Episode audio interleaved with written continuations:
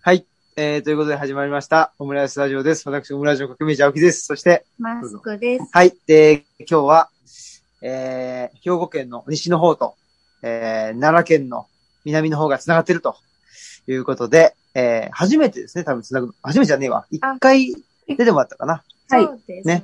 はい。ということで、この方です。お願いします。はい、えー、海運動の砂田咲です。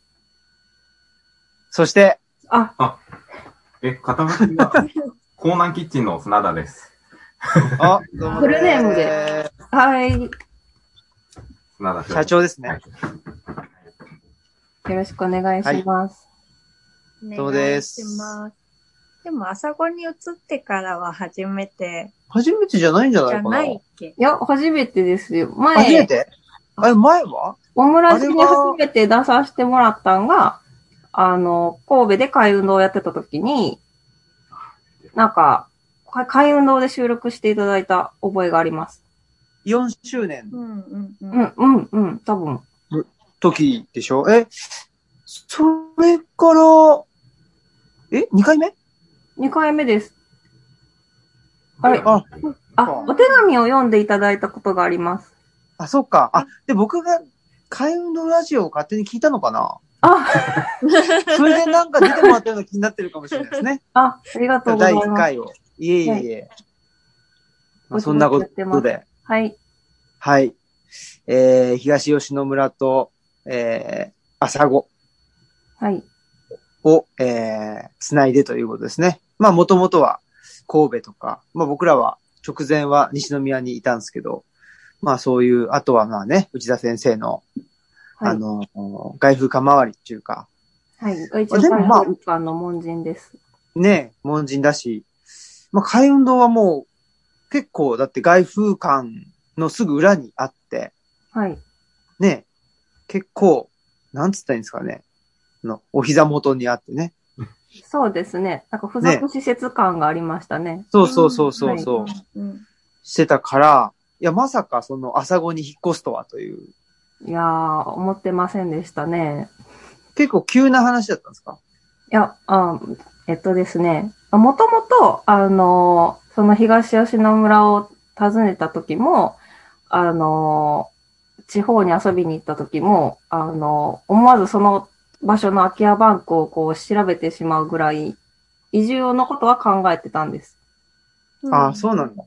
そうです。で、その子供、小さい子供3人いる中で、その神戸の住吉で、こう、高い家賃をこの先ずっと払い続けていくのかっていうことも、ちょっと疑問、なんか、疑問に思うところもあったり、で、子育てをする中でも、まあもうちょっとののびのびとしたというか、あの、何にもないところの方がやりやすいなっていう気持ちもあったのはあったので、あの、海運動をやりま、や、やりながらも、その、地方への憧れみたいなのはずっとあったんです。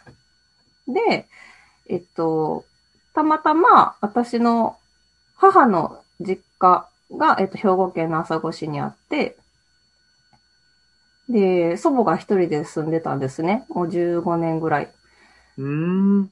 そうなんです。で、まあ、私にとってはおばあちゃんちの、おばあちゃんの家なので、あの、お盆と正月はもう、朝子のおばあちゃん家に行って、まあ、お盆は花火したり、バーベキューしたり、川で泳いだり。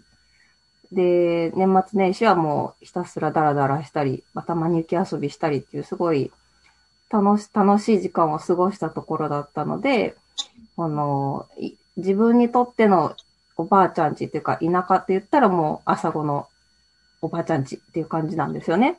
で、そこが、えっと、おばあちゃんが、えっと、結構認知症が進んで、一人暮らしが難しくなってきて、あーうんうんで、いきなりもう空き家バンクに出すことにしたみたいな連絡が来たんですね。へーおーうん。で、その時に結構動揺して、もう私はあそこに帰ることが、まあ、実家よりもおばあちゃん家の方が好きだったので、うんあの、おばあちゃん家に帰ることができないのかと思うと、すごく、こう、なんだろう、つ辛いなという気持ちもあり、で、自分が幼少期そこでたくさん遊んだように、なんか私の子供もそこでたくさん遊ばせたいなってこう考えたこともあったので、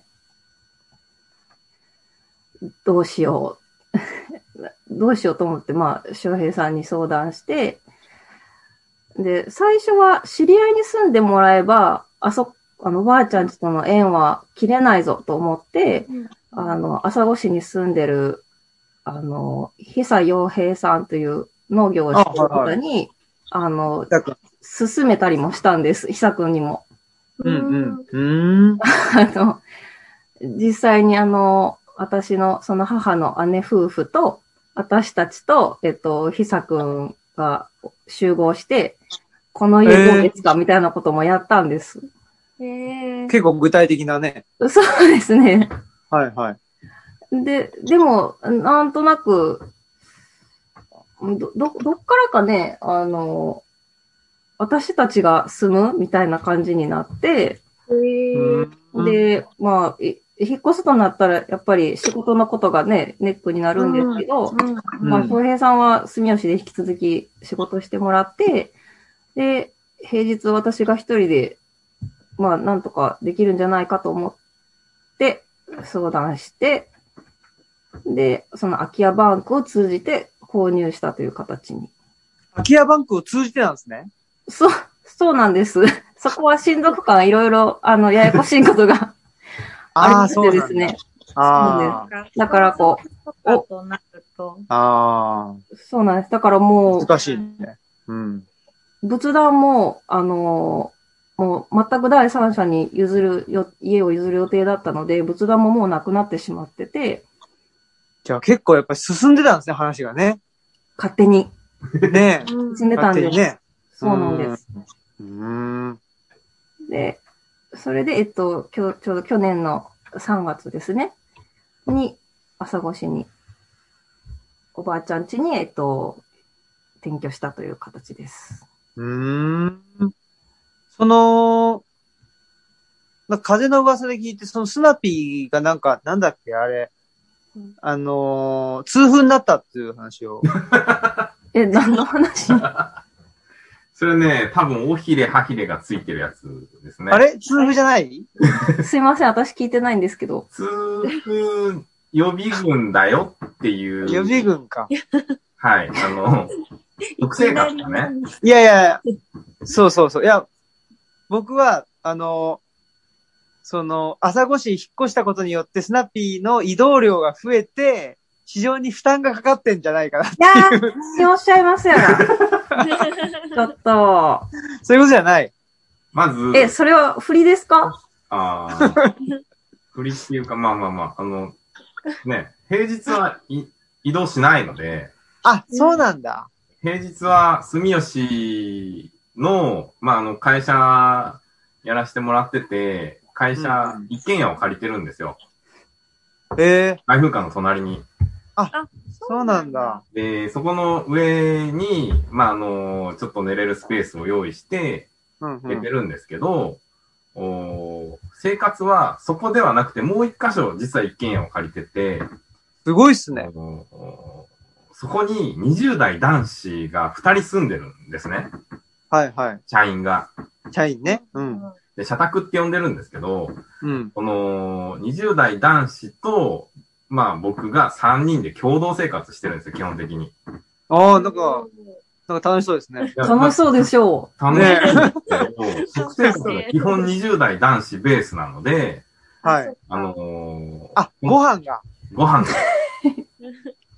そういうことか。だいぶ太りました。ねえ痛風って別に 疲れてるっていうより関係ないのその、豪華なもんとか、栄養の問題じゃない。う。栄養過多ですね。ね栄養過多ねえそうそうそおーなんかね、内田先生と関木さんもなってることだよね。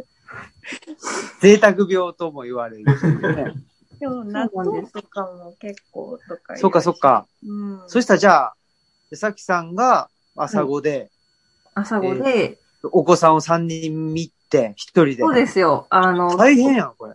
昨日、昨日もですね、夕食に、あの、一枚のホッケの開きを、こはう、い四人、四人で、こう、ついばむ、だったんです話が けちょっどと、一そうなん方だ、一方、す一方、砂田翔平氏はですね、はい。名古屋でなんか、すごい、なんか、美味しそうなもの食べてて、インスタに上げてたよね。なんか都会生い活や楽しん、でそう、だからね、スナッピーすごいなんか福岡行ったりとか、なんか僕すげえ移動してんだなと思って、うん。で、なんかすごいいいもん食って、 るなーっていうのは、なんか、それちはょっとね間違ってないです。間違ってないですかね。はい。はい。タイムラインに、あの、上がってくるんですよ。 砂、砂田さんとサニーさんがいいもん食ってるっていうのはなんかす ごい、そうなんですよ。ちょっと打ち合わせしてくるって言ってね、テーマとかでお寿司とかね、その後ラーメンとか食べよるんですよ。ねまあそれは痛風にもなりますね。はい。確かね。はい。 はいそういう生活ですよね。だから、土日、金曜日の夜とか土曜日の朝に、えー、翔平さんは朝後に帰って、一応こっちが家なので、はいはい。こっちに帰ってきて、えっと、ハードな週末を過ごして、 で、月曜日の日中に、あの、ほっとして、住吉に戻るという感じです。アダルト。ええー、そういう、じゃあ2拠点ですね、砂田さんはね、はい。ほぼ。そうですそうね。で、さきさんがその、えー、朝子の家を守っていると。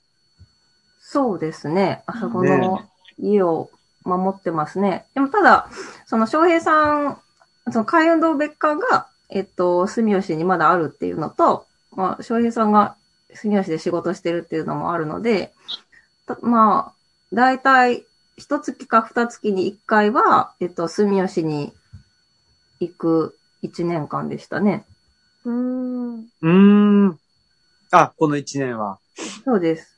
あうの、んこっちに、その、て、てあそこに転居してから、その、いきなり、3月に転居して、4月5月に緊急事態宣言が出て、あねあ。子供たちがこう、学校や子供園に行くはずだったのが、もう日中2ヶ月ずっといるという状態でわあ。始まり、で、かつ、あの、神戸市では、あの、コロナウイルスの感染者が出てたんですけど、あそこ市では出てなかった。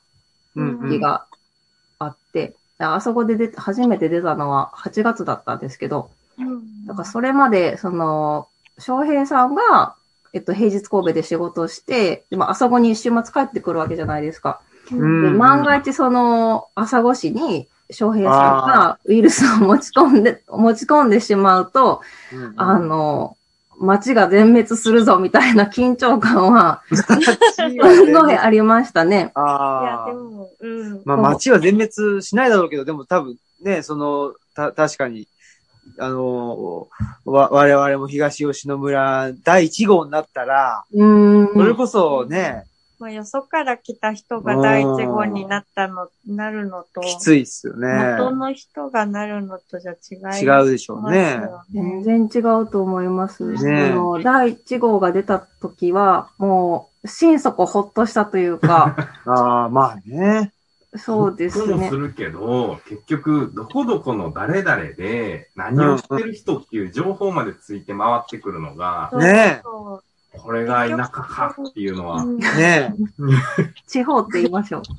そう。なんか、あの、車が消毒カーかなんか来るとかで、だから絶対それもう話で回ってくるよねって。 それを本当にトンドの時に聞いたので、あれはどこどこらしいえ。いよや。だって本当もう噂が回るのはもうね、あの SNS よりも早い。早い。早いですね。ね。本当に早い早か早っいたです。ねそう。で、その、移ってきて、で、まあ、平日子供3人抱えてるわけですけど、まあ、あの、みんなと仲良くすればなんとかなるや、みたいな、あの、海運動の精神みたいなもので、こう乗り切ろうかと思っていたら、いきなりその状態だったので、そうんの、近所の人に挨拶一つするのもためらわれるというか、ああ。その、自分がもし移してしまったらどうしようっていうのがうんうんうんあるので、あるし、その地域の交流行事の夏祭りも秋祭りも全く何もない状態でスタートしたああ、そのうで、か。結構今考えるときしんどかったですね。うんうん。確かに。あのー僕らは逆で、はい。逆って言っちゃあれだけど、その、ちょうどね、消防団に入りたての時にコロナになったんですよ。僕、あえのえコロナ禍に突入。突入したん、えーあ、そうそう、コロナになったって言っち ゃ、なんか、ったみかかったみたいになっちゃうけど、その、コロナ禍になったんですよ。はいはい。で、消防団って、ちょっと何するかわからないし、うん。ちょっとやっぱり、なんつったらいいんですかね。ちょっと違う、違うなっていうのはもう誰しもが分かってるっていうか、まあぼ僕自身も分かるし、うん。その、消防団の人たちも、こ、こいつはちょっと違うな、違うなっていうかね、ちょっと合わねえなっていうのは、まあ分かるけど、受け入れてくれてるみたいなうんうん。感じのところだったんで、コロナになって、消防団、コロナ、コロナ禍になって、その消防団の、あの、行事が全部なくなったんですよ。うんあ、そんなに消防団って行事があるんですか月一でね、集まって、えっ、と、訓練訓練、そうっそてうそ言う。ってるけど。訓練あを、そうそう訓練、ま、そうそう、訓練もまあ若干するんだけど、そこでなんかみんなで集まって、まあそれこそ、あれですわ、その、何と、男子会みたいな。あ、ああ、飲むんですね。そうそうそうそうそうそう、うんうとかね、そういうのがあると。で、まああんまそういうのはね、僕は、ああんね、それよりも家で本読んでた方がいいっていう人間だ から、 うん。ね、あんまりな、つ、そうそう、つんで、思ってたところにコロナ禍になったんで、あこれはわた、あのー、渡りに船だと。その、行かなくていいやと。そういう風になったんで、まあ、はい中止になった。中止になったんでね。あー。これはいいや、つって。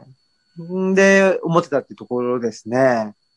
うん、だから、なんだろう。その、僕らはもう、今年で5年、丸5年経って、はい。 6年目なんですけど、なので、まあ、そうするとね、まあ、ある程度挨拶とかはできてるんで、うんうん。いいけどね、1年目、引っ越してね、で、挨拶周り、ね、なかなか行けないっていうのは、なかなかそれはちょっとうん大変な状況ですね。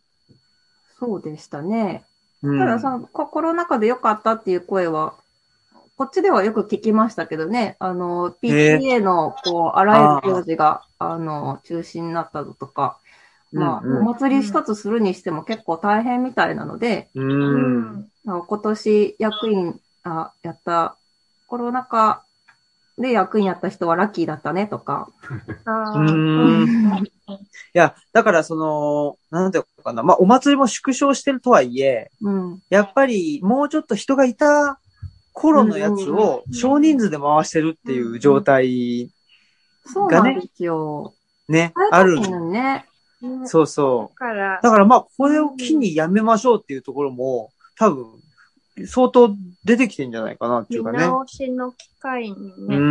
ん。そうですね。なんかいろんなことの、あなんか今までこう変わらないだろうと思ってたことを変える、ある意味チャンスですよね。そうそうそうそう。んうんうんそれはめっちゃそうだと思いますよね。ね、なんかと、その田舎ではないんですけど、友達のあの会社とかでも、もともとリモートでいいじゃんみたいな話があったけど、上の人が、とは言ってもなんか来てもらわないとみたいなんだったのでなんかできるじゃんみたいな。まあ、そうしないといけなくなってきたし、うんで、実際リモートで全く問題ないじゃんってなって、すごいリモート化が進んだとか。そうだよね。うんあるみたい。これでも、砂田さんの仕事としては、どうなんですか景気いいんじゃないですかあー弊社なんですけど、はい。もうメインのお客様がですね、ホテルなんですよ。ああ、やばいやばい。やばいやつや。はぁ、そうか。そうなんです。あの、それはちょっと。うん。ホテル向けに何をやってるかっていうと、ホテル向けに客室にあるテレビ、うん。あれに情報を出す。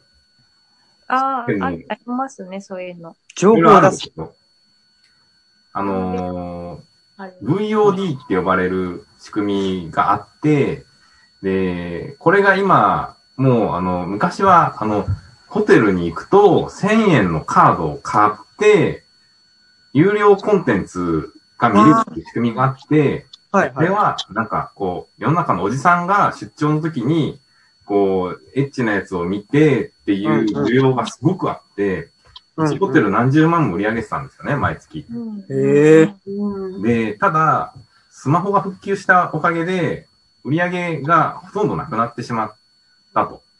はい、ホはいテ。ルにとってはあれ、コストが少しかかるので、維持コストが払いたくないっていう需要がすごく出てきてるところに、なんかあの、たまたま、あの、ソニーのテレビだと、えっと、情報が出ないとホテルとしては困るんですね。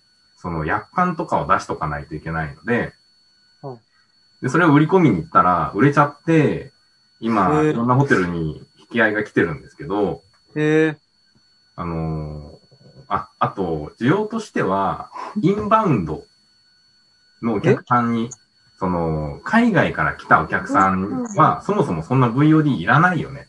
その代わり YouTube 見れるテレビ入れたらどうですかっていう売り文句で、あの、まあまあ売れちゃったので、へえもうまあ、これはやったぞと。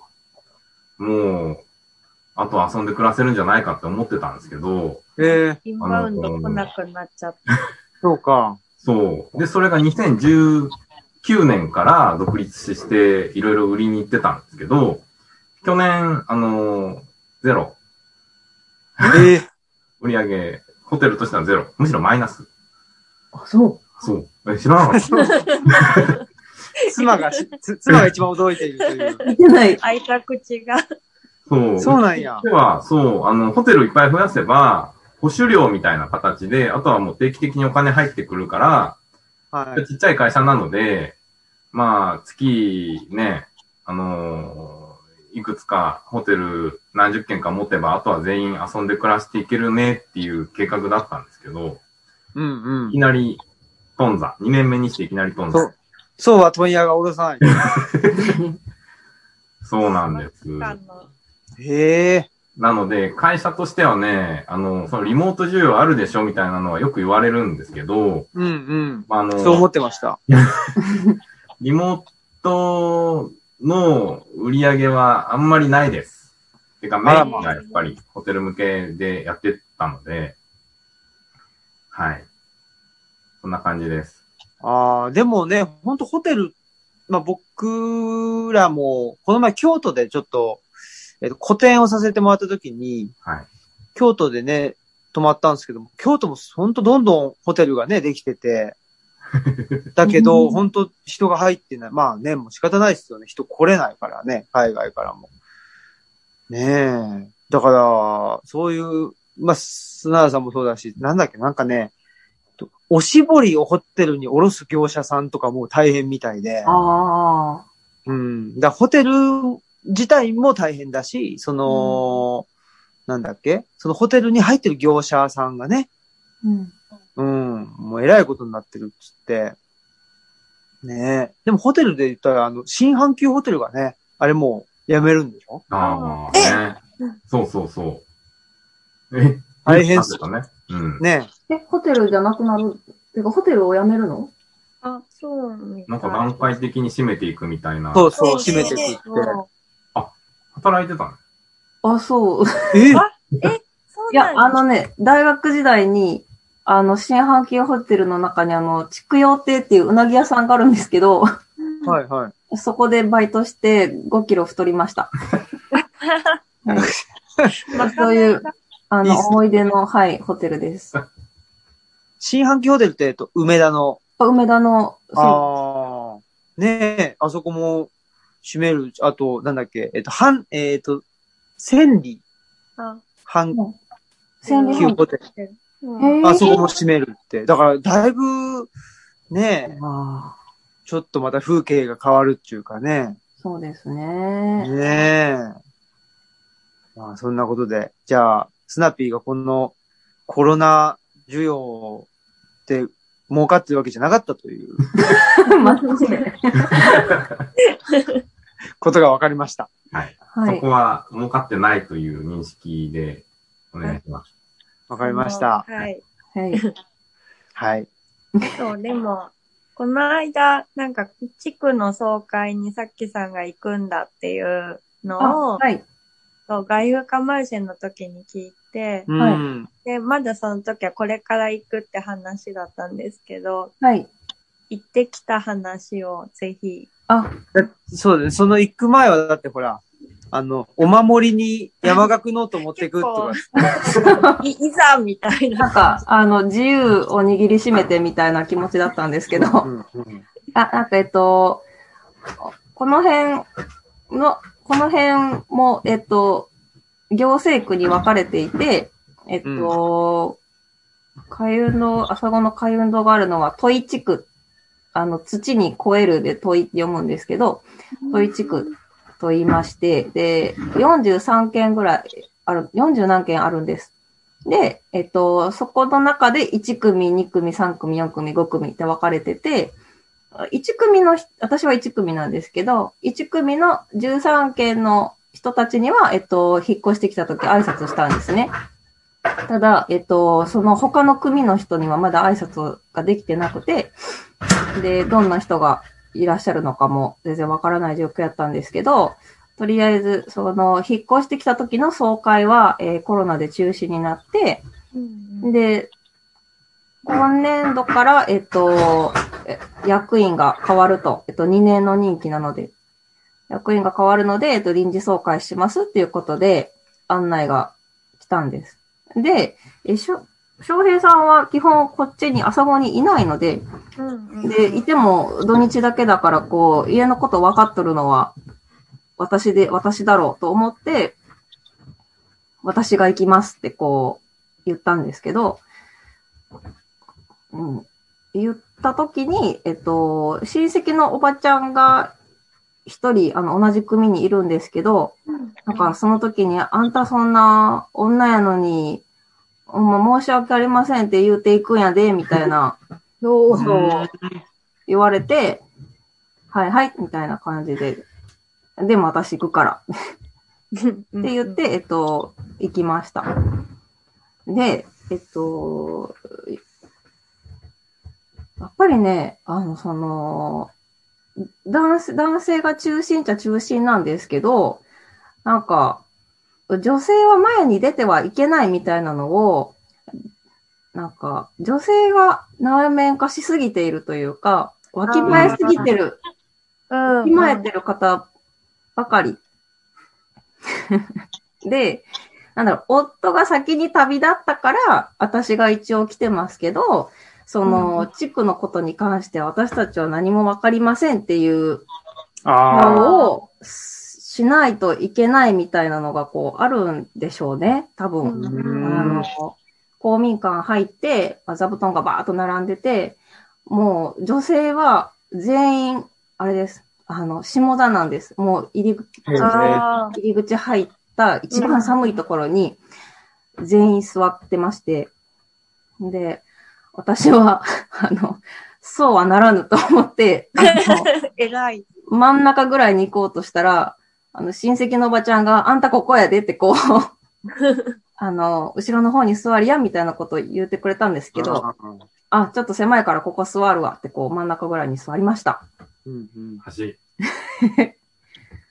んで、えっとですね、その、どういうふうにその総会が進むのかもちょっと初めてうんだうっんたんですけど、えっと、それいやごめんなさい。そ総会は何人ぐらいいたんですか総会は全部で30人ぐらいいました。 ?30 人いて、はい。えっと女性が何人ですか5、6人。 ?5、6人。ううん6ん。人いました。うんうん。で、総会が始まって、なんだろう、もう最初、もうコロナ禍だし、サクサク決めようという話になって、あのー区長と副、副区長と副区長となんか、あといろいろ役があるんですけど、まず区長と副区長を決めようと。で、あのーその場で選挙したんですけど、なんか、委任状を出されてた方が、えっと、と当選うん、と、その人が多数決で決まっちゃったんですね。で、その時に、えってことは、その場にいない人が決まっちゃった。あ、そうなんです。であも、ら委任状は出てるんです。で、議あ長、議長の人が、議長の人はまだ40代ぐらいの方なんですけど、男性の方で。えっと、本人不在の状況で、あの、区長が決まりましたが、あの、い、いかがいたしましょうみたいなことをこう場に問うたわけです。うんうんで、なんか、この後どうなるんやろうと思って、あの、ドキドキしてたんですけど、なんか、一人一人、こう手を挙げて、皆さん。で、あの人は、20年ぐらい前に、あの、新しい事業を立ち上げるからと言って、一回区長にり、なんか、区長に推薦されたけど、その時はその時だけはこらえてくれって言うたと。うん。でも、でも今回は仕事も今してないやないか。だからあいつはやるべきだとか、なんか、ああ。もう一人一人はっきりと、なんか、僕、私はこう思いますみたいなのを、うんちゃんとお話しされてて、へえ。いや、ちょっと感、感動しました。うんうんで、結局、とりあえず区長の件は、えっと、じゃあ、その方になってもらいましょうっていうことで、現区長さんが、その、新しい区長さん候補に電話したら、なんか、またどうしてもこらえてくれみたいな返事だったらしく、やりたくくないと。 あ、そう、 の、まあ、76の方、76の方なんですけど、どうしてもこらえてくれみたいな話になったんだけど、やっぱり、そんなん言うてたらいつまで経っても決まらんじゃないかとか、うんうん。なんだ本ろ当う。そそうもそうね。そもそも投票多多数決で決めるということは、なんかおかしいんじゃないかみたいな意見が出たり、その自分以外の誰かにやらせるために取ってる手段じゃないかみたいな。っていう意見も出たりしたんですけど、結局区長が決まりました。うん。で、ちょっと、近くのおじちゃんに、これ、あの、毎回こんなに揉めるもんなんですかって聞いたら、いや、なんか今年から選挙制になったと。へえ。これまでは、その、現役員が次期役員に打診して、了承してもらえたら、あの、それで通る形式だったんですけうんうど、その、了承してもらえなさすぎて、もう本当に大変だったと、役員決め が。だから今回から投票制になったみたいな話を教えてもらいました。で、次、あの、副区長さんなんですけど、そう、投票の時もね、あの、女性たちが後ろに座ってるじゃないですか。で、わからへん言うんです、皆さん。うんもう誰書いたらいいかわからへんわ、みたいな。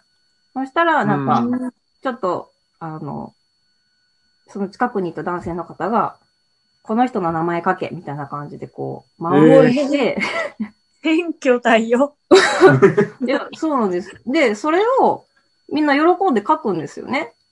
うん。だから、私は書かぬと思って、うんその見た人と違う人の名前を書いたり、あの、ささやかな抵抗をしてた んですけど、結局その人かきに、混ぜようとしてね。 そう、結局なんか多数決でその人になって、なりました。で、何々さんを、その方はいらっしゃったので、何々さんお願いしますってなったんですけど、その人がこう手を挙げて、なんか、結構地域活動を熱心にされてきた方なんですけど、その副区長に推薦された人が。なんか、わしは、あの、2年前やったら、こう、どんな役でも引き受けるけど、なんか、今年、今年、今年、今期だけは、もうどうしてもやれん理由があると。うん。でもう、地域を取るか家庭を取るかと言われたら、今は地域を取りますってこう、宣言されまして。えで、またざわざわですよね。 えということあれ地域じゃい。ない、家庭、あ、地域家あ庭あ、ね。びっくりした、びっくりした。あ、そう、地域か家庭かと言われると、はい私は家庭を取ると。あ、じゃあなんかあるんです家庭ね。の何かがあるんですねあ、そう、そうなんです。そのあー家でどうしてもなんか、その、妻の面倒を見見たいということだったんですけうど、んうんうんうん。っていうことになって、で、また議長がこう、皆さんの意見を問いたいと思います。っていう話になって、で、これ、どうなるんやろうと思って見てたら、え結構それまでその地域活動で尽力された方だからっていうのもあったんですけど、現区長さんが、あの、手を挙手されて、なんか、これは、あの、区長としてではなく個人の意見ですけれども、あの、彼は、こう、長年、こういういろんな大変なことに携わってきたと。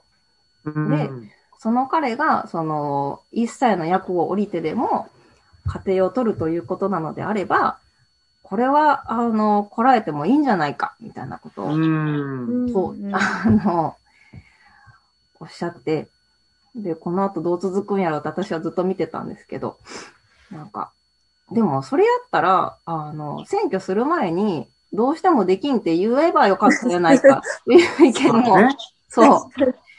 意見もあり、なんか、またそもそもなんか選挙制っていうのはどうなんだっていううん。意見もあり、で、じゃあ、あの、その方の意思を尊重して、あの、もう一度、その方を除いて選挙をすることに同意されますかっていうことで、あの、みんなが挙手して、で、その方の主張が認められて、もう一回選挙をして、ということがあったんですけれども、なんか、なんだろう、その、あと僕、私はこう思いますみたいなうんうんうん。ことをきちんと皆さん自分の言葉で話されてて、まあ女性は黙ってましたけど、話されていたので、なんか、すあの、ち、地方とか高齢者に対して、なんか結構こう身構えすぎていたなというか、あの、偏見みたいなのもあったんじゃないかなと思いながら、あなんか、いや、素晴らしい人がたくさんいるんだな。あの自分の意見を言えるってすごいな、とこう思いなら。がら、特に私は石を投げられず、あの、すごすごと帰ってきました。うん。だどっちかというと、その、おば、おばさんがね、そうなんおですばさんとか、その、やっぱ女性が、ね、さっきの、わきまえるじゃないけど、その、ね、勝手に、そうな、もはやね。うん。まあ、いわゆる、まあ、これもだから、難しいでし、まあ、それもね、あの、時間とか歴史によって形作られてきたものなのかもしれないんだけども、うんいわゆる自発的霊獣というやつですよ。ああ、おー自由からの闘争とか。そうですよね。ねえ、だからまあ、ね、そういうふうに、まあ、女性っていうのはそういうもんだっていうのを、女性も内面化、ね、確かにしてるし、まあ、男性はね、どこまでそれを、なんていうかな、意識的に、ね、そういうふうに女性はあの閉じ込めているのかわかんないですけど、うん。うん。うん。やっぱりちょっと、その話を聞くと、やっぱりまあ、ね、女性があの率先して、やうんっぱりそういうポジションに入っていってんのかなっていうのは思いますよね。そうですね。なんか、女性が、まあ、だ、男性、男性に、まあ今回のその総会に関しては、その、女性に対して黙ってろみたいなのは、そんなこう感じなかったというか、うそん。の、女、女性が、その、わ、わきまえなさいみたいな、こう、オーラをすごく出してるなみたいなのがうんうんうんうん。結構感じましたね。うん。はわいかんないって、こう、言うのが正解みたいな。ああ、そうですね。ねあそう。だから、うんこっちに越してきたときに、あの、一回、コミュニティセンターの掃除っていうのがあったんですけど、その時に、えっと、その時はなんか女性ばっかり、なんか集まってたんです。で、どっから来はったみたいなことを言われて、いや、こうこうこうで、こうこうこういう事情で、あの、引っ越してきました、みたいなことを一通りお話ししたら、あ、そうか。でも、何も言わんでええんやで、って言われて、 あの、へえ。へーほんまのことは言わん方がええんやで余計なこと言われるから、みたいな。だから、別にそんなほんまのこと言わんでええんやでって言って、その人帰りはったんですけど、へえ。なんだろう、その、田舎は怖いだとか、なんか、あまり家のことを人に話さない方がいいみたいなのは、やっぱり女性の口から出ますね。えーうん、うん。そういうのは東吉野村はどうですかうーん。どうなんだろう。まあ、一つその、えっ、と、東吉野村村議会の議員さんのトトップ当選した人が女性なんですよ。へえ。うん。でも、議会行ったら、本当にその人しか女性いないですけどね。ああ。全、他全部男性だし、その人が質問したら、なんかめっちゃ厳しく返されるとかはやっぱあるのは、だだからそれは、それはまあ男性の側からなんだけど。うん、ううん。ん。だし、地区のなんかその、総会みたいなやつはもうほとんど男性。うんうんうん。うん。そうでですすね。ね。ななんか、名簿、その総会の名簿を見たときに、えっと、古種名簿って書いてあったんですよね。あうの、ん、うん。あ戸ー籍の主のはいは名簿。ああ。うんうんうんだから、一応その世世帯主が、あこの世帯主というか、戸籍ひの筆頭者かが、まあ、男性なので、まあ、総会にはその人の名前が、あの、名簿に載ってるということだ、ことなのかなと思いますけどね。うんうん。でも、そんなになんか、その、あんあんまり、こう、言わない方がいいとか、いう感じはないっていうか、う。うんちの地区がかもしれないんですけど、うんうん。なんか、伊勢街道が通ってて、もともとよその人とかも結構、その、交流がある地域へえ。が、なんか、そんなに気にしてない感じがあるかもしれない。あと、まあ、世帯、その地区の中の世帯数もめっちゃ少なくて、うんうん。人数もすごい、あの、そんなにいない、うちの回答の、え、せ何世帯今もうめ3っ、 4ちゃ世遅れ帯はしかないんじゃない3、4世帯かな。うちの、そう、あの、カイトっていう、その1組2組みたいなやつが、はい。もう3、4世帯しかないから、へえ。もうなんか、あんまりそういう、なんだ、もう、もう何でもいいよみたいな。かもしれない。わかんないけど。もう来てくれただけでみたいな。うん、なんか割とこう、なんか何でも、す図書館のことも図書館頑張ってるかとか、テレビで撮ったかとか結構言ってくれるので、あ、へ送られてえ。るよいしょ。あうん小倉君大倉さん。ちょっと耐えられなかったみたいで。 あ、一緒にいたいんですか、大倉さん。なんかそう、夜中は寂しいみたいで、なんかすごい加わりたがる。めっちゃ尻尾振ってはります ね。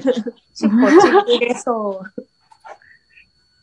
そう、でも、なんかやっぱり理解とかはすごい、なんだろう。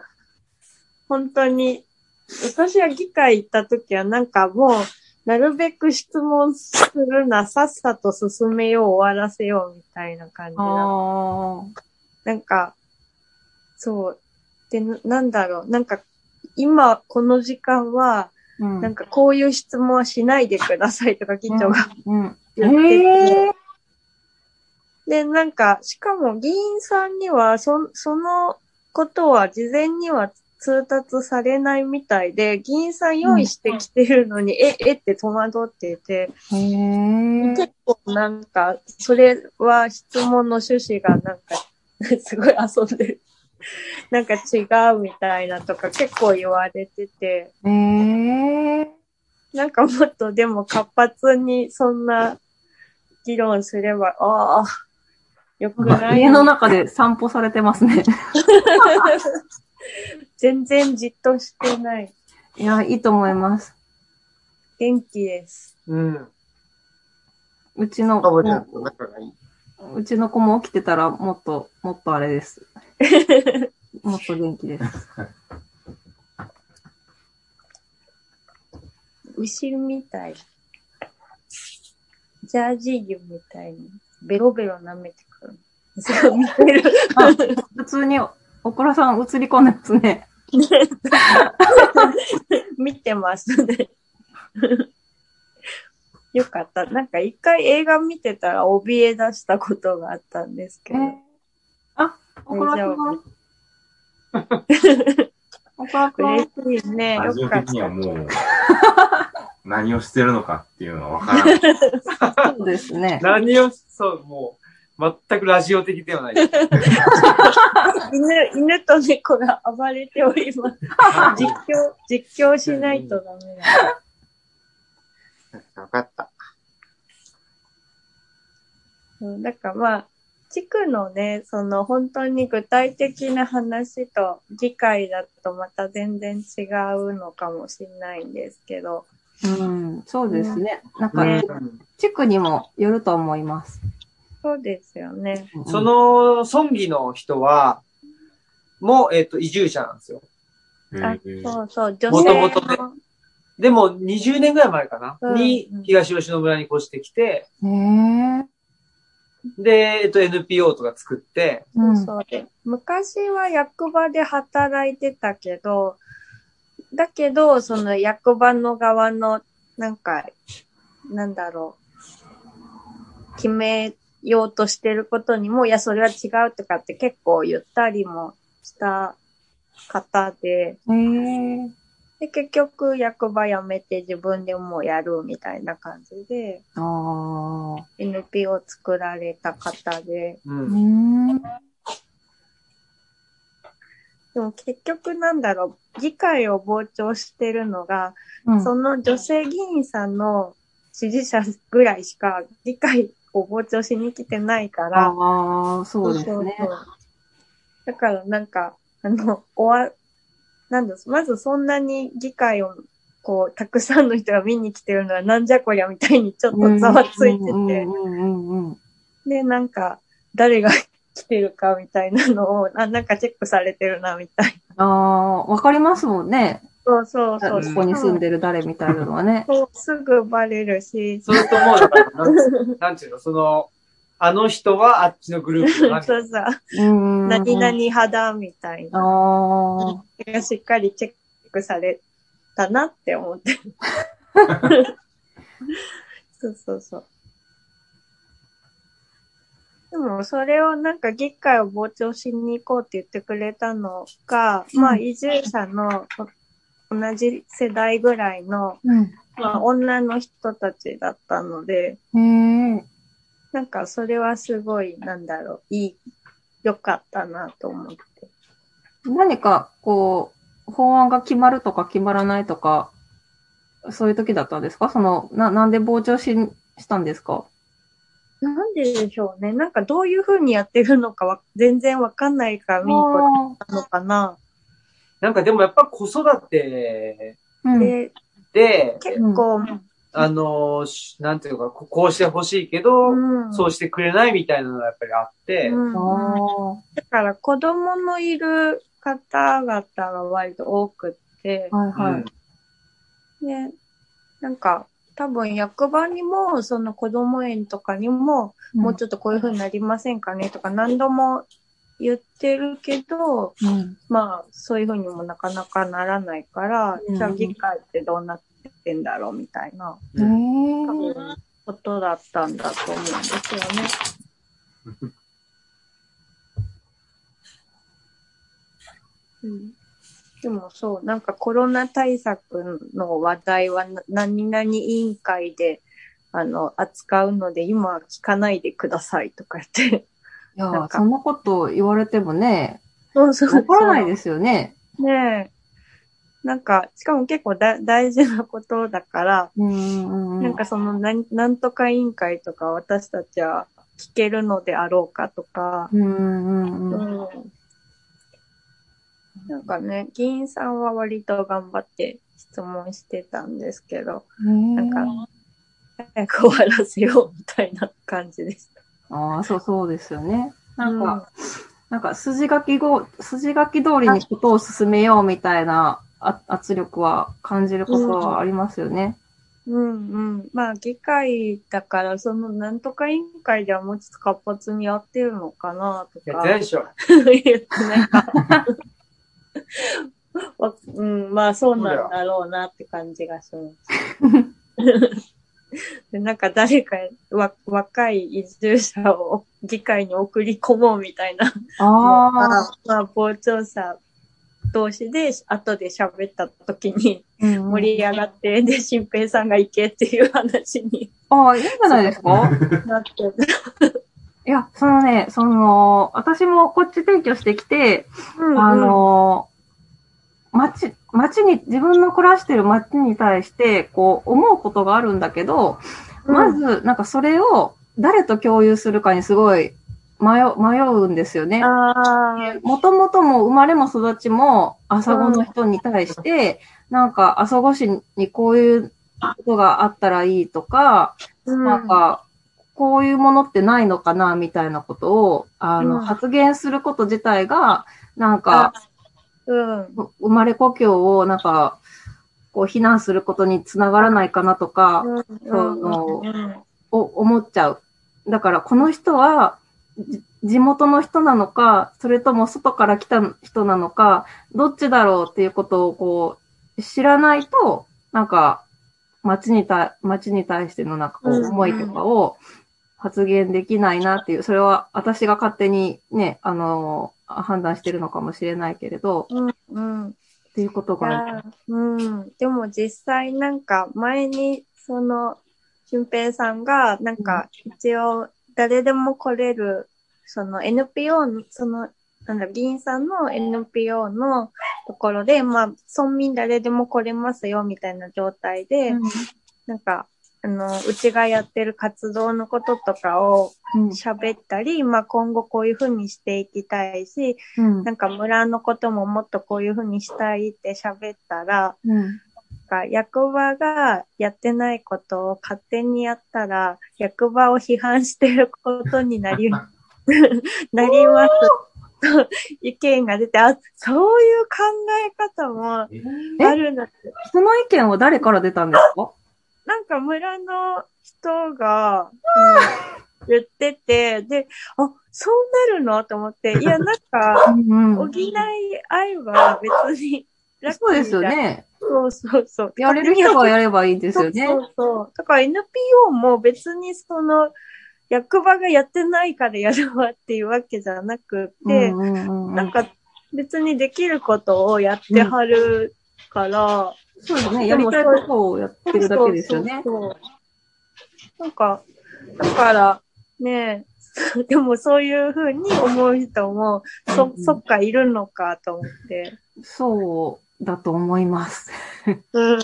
そう。で、えっと、こでもこう女、女性に限って言うと、なんだろう、夫の仕事の都合で、あの、あそこに来たとか、あうん。あの、違うところにこう夫婦で住んでたんだけど、うん、夫の実家の近くに家を建てることになったから、そのうん、周り全然知らない人たちばっかりなのになんか子育てしないといけないみたいなあ女性も結構いらっしゃって、うん、うん、うん、うん。そういう人だってわかると、あの、お互いエンジンがかかるというか、あ 確かに。もうなんか、もうユニクロもないんだよみたいな、こう話が、こう、出てきますね。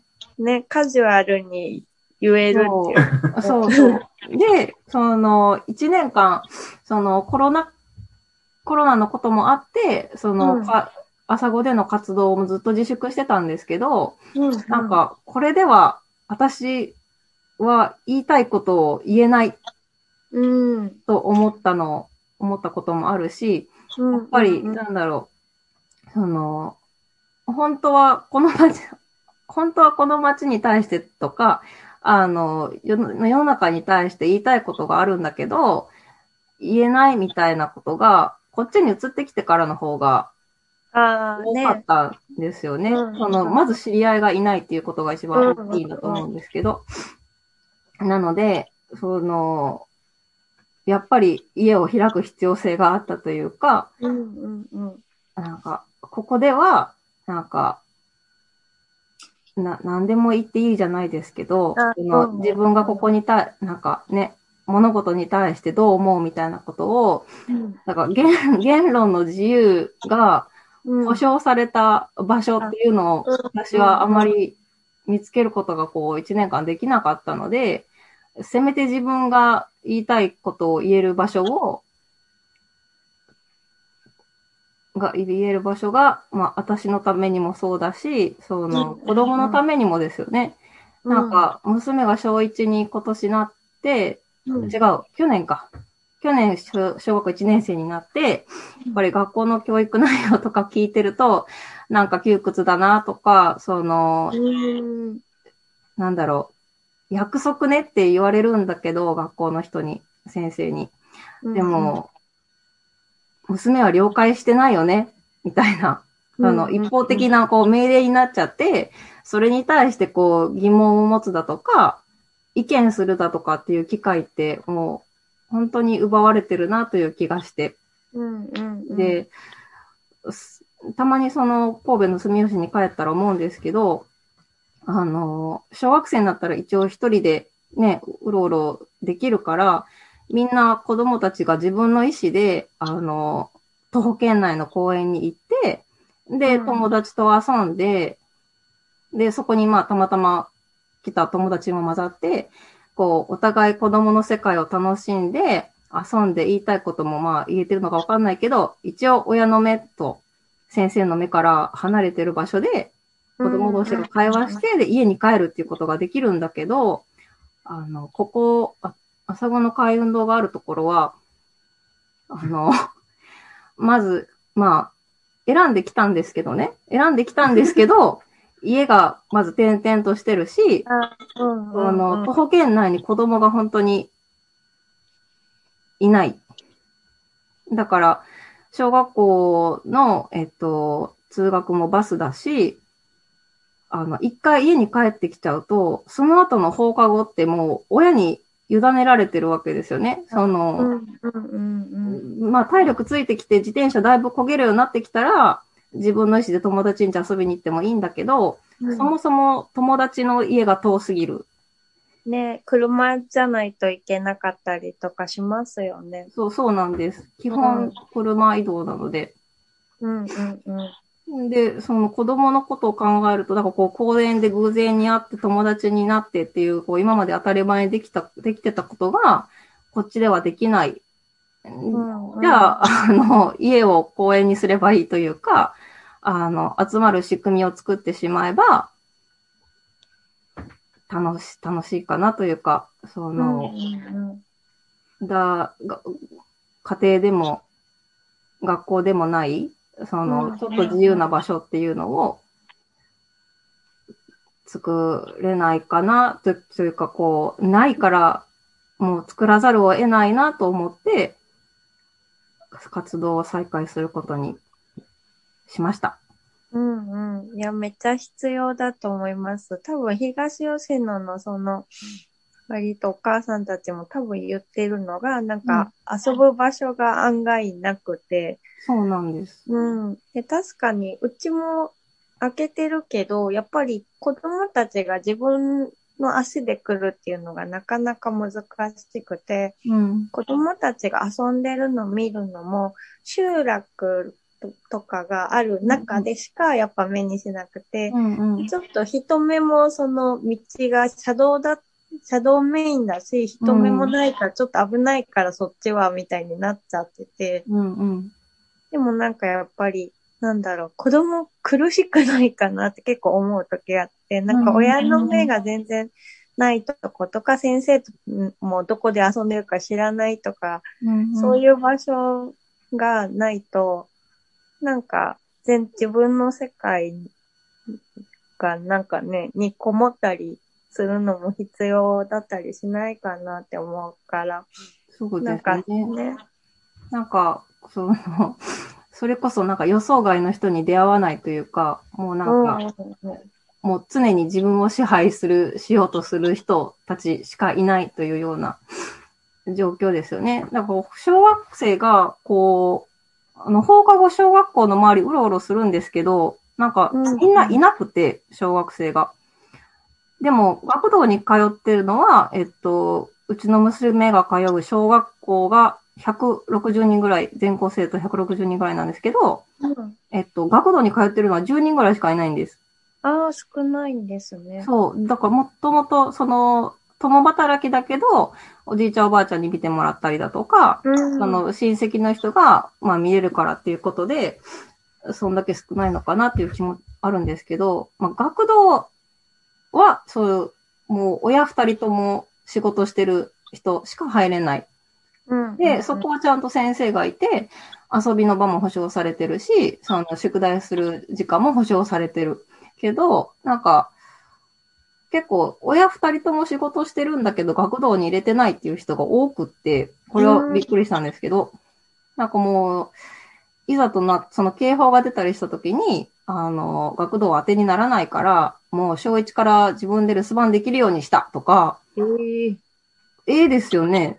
うん。とか、なんか、何、放課後遊ぶ場所がないから、結構習い事を入れてるとか、ああ、埋めちゃうんだ。そう、なんか、目的ありきというか、まあ、習い事だったら、また先生がいて、ああ、そっ か。何かができるようになるために行くところですよね。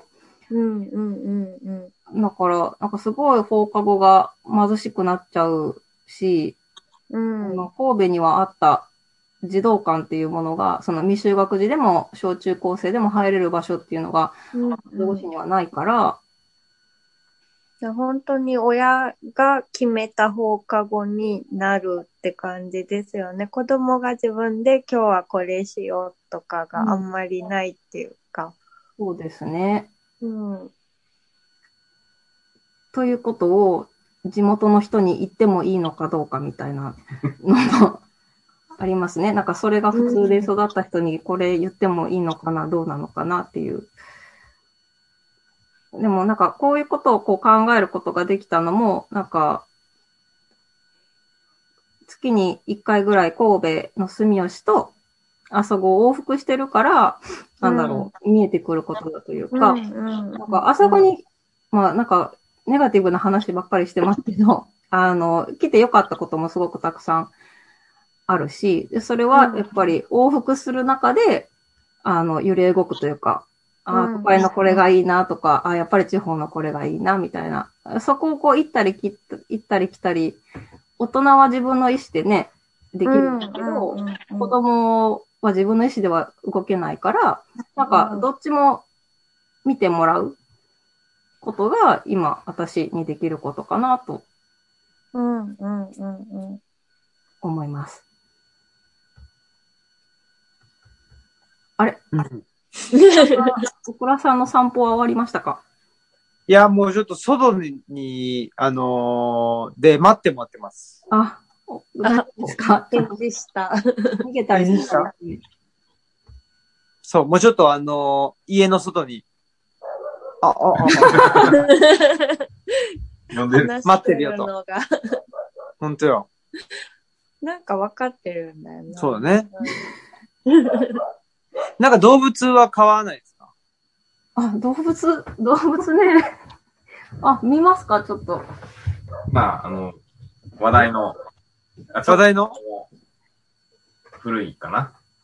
クラブハウスって呼んでるんですけど、はいはい。どういうことなんかね、あの、近所に、もうちょっとかあの、日曜日しか空いてない面白いカフェがあって、うんうん。そこの店主にもらったああああ、クラブハウスって。カニです。 サワガニです。カニね。かわいい。うちもえー結構サワガニある。サワガニが普通に歩いてるよね。いますよね。ねえ。いいっすね。犬ね、飼いたいねって話はしてる。うん。うんはい。ねうちの村たまに犬歩いてますかえ。らうね。ん。こ昨日かなあの、キツネ見たよね。あ、キツネいた。ええー。キツネは、キツネと、キツネとかタヌキとかね、鹿とか。うん。うあーさ鹿とタヌキはよくいますね。もう、だからヤギとか飼っちゃえばいい。ね。あ、一回言ってたよね。その、うちの田畑の雑草がひどい時に、ああ。もう草刈りそすうそるうんねだなって、あの、ヤギを飼えばいいんじゃないかみたいな話をしたことがあります。うんうんうんうん。ねなんかそういう話あるよね。え。うん。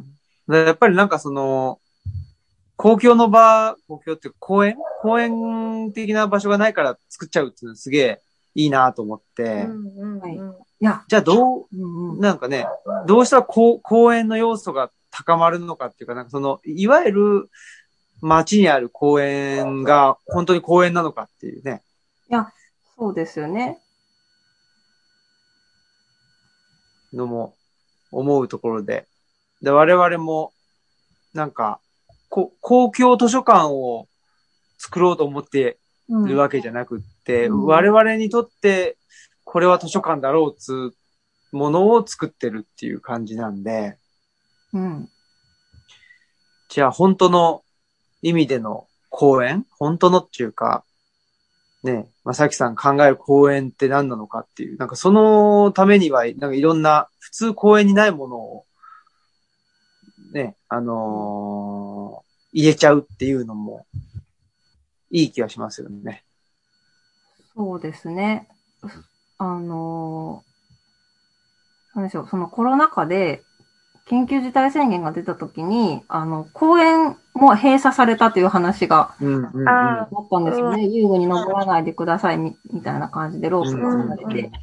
で、そのやっぱり、こう、公に頼っていると、あんまり良くないぞみたいなのは、その、ありますよね。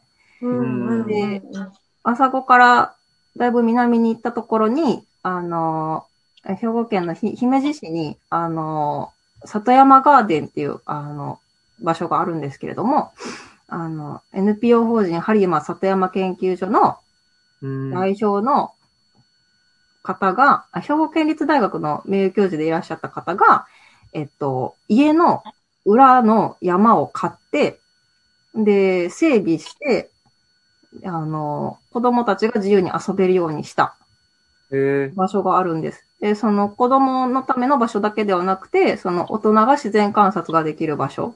うんであの、里山保全の勉強もできる場所として開いてあるんですけど、その、緊急事態宣言の時には、もう、高校生、普段見ない高校生、中高生までも遊びに来たと。うん。やっぱりその、詩人が、あの、場所を一つ守って解放することが、なんか、いそう、そういうケースが今、いろんなところでありますよね。うんあの、公にた、公は当てにならない。 っていうことを感じてる人がなんか多いのかなと、すごい思ういます。んうんうんうんうん。ね、なんだか。あ、ちょっと奥楽が呼んでますわ。はい、いってらっしゃい。もうでも時間が、あ、ほんまやね。もうね、うんはい。そしたら、ちょっとまた定期的にそうですね。うんね、情報交換しつつはい。やっていきましょはい。あ、新平さん、私も地雷好きなんで。う。あ、地雷。 はい。僕地雷好きなのかえ、な好きっておっしゃってましたよ。出ましたっけ結構意識的に。意識的に踏んじゃうね、確かにね。うん。わざと。わざと踏んじゃう。うんだから、はい。ふ踏んでやろうと思ってね。ヒヒヒって言いながら踏踏んじゃうね確かにね。ちょっと、ね、その辺の話もぜひしましょよろしくお願いしまう。す。はい。よろしくお願いします。江南キッチン情報もぜひちょっと、はい。ねもあのう。あれですよはい。あの、引き続き、お願いします。はいはい。よろしくお願いします。よろしくお願いします。マスクさんとすごい、あの、こんなにたくさんお話ししたの私初めてで、あとそうかも。なんか、ラジオずっと聞いてるからそんな気はしないんですけど、ちゃんとお話できてよかったです。あ、こちらこそ。私もなんか、さきさんのラジオ聞いたり、話してるの聞い たから、そんなに話してないと思ってなかった、なぜか。ねどうですかあれ、でも一回僕朝ご、行った時えいや、じゃなくでても違、う朝ごと繋がなかったっけなそれ、野村さんじゃないですかのんさんかないやいや、さきさんとしゃ喋、喋んなかったっ け なんか大丈夫。でも、私ではないと思います。違ううんはい。アーカイブに多分。じゃあやっぱ海運動ラジオやね。そうだね。そうだから、なんかほら、な、な、なんだっけ、その、IT はあんま好きじゃないとかっつってたら、なんか最後に、そあうあ、、開運のラジオ第海1回運。動ラジオか。はい。じ ゃあそれを聞いてて僕が喋ってる気になってったんですね。 めっちゃ会話に入ってたんですね。会話に入ってたんですね。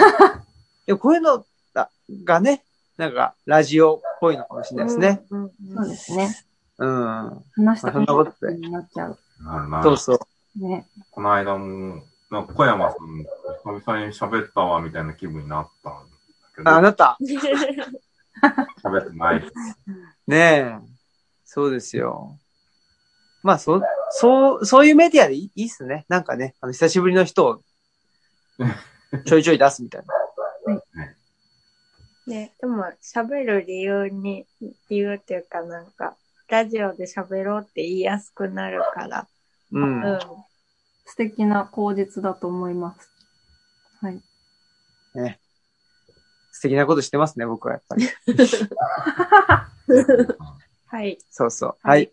そんなことで、はい。またよろしくお願いします。はい。よろしくお願いします。お願いします。はい。ということで、えー本日のお相手は、オムラジオ革命児青木と、マスクと、えー、海運動の砂ぶさきと、スナッピーでした。どうもでした。はい。ささよなら。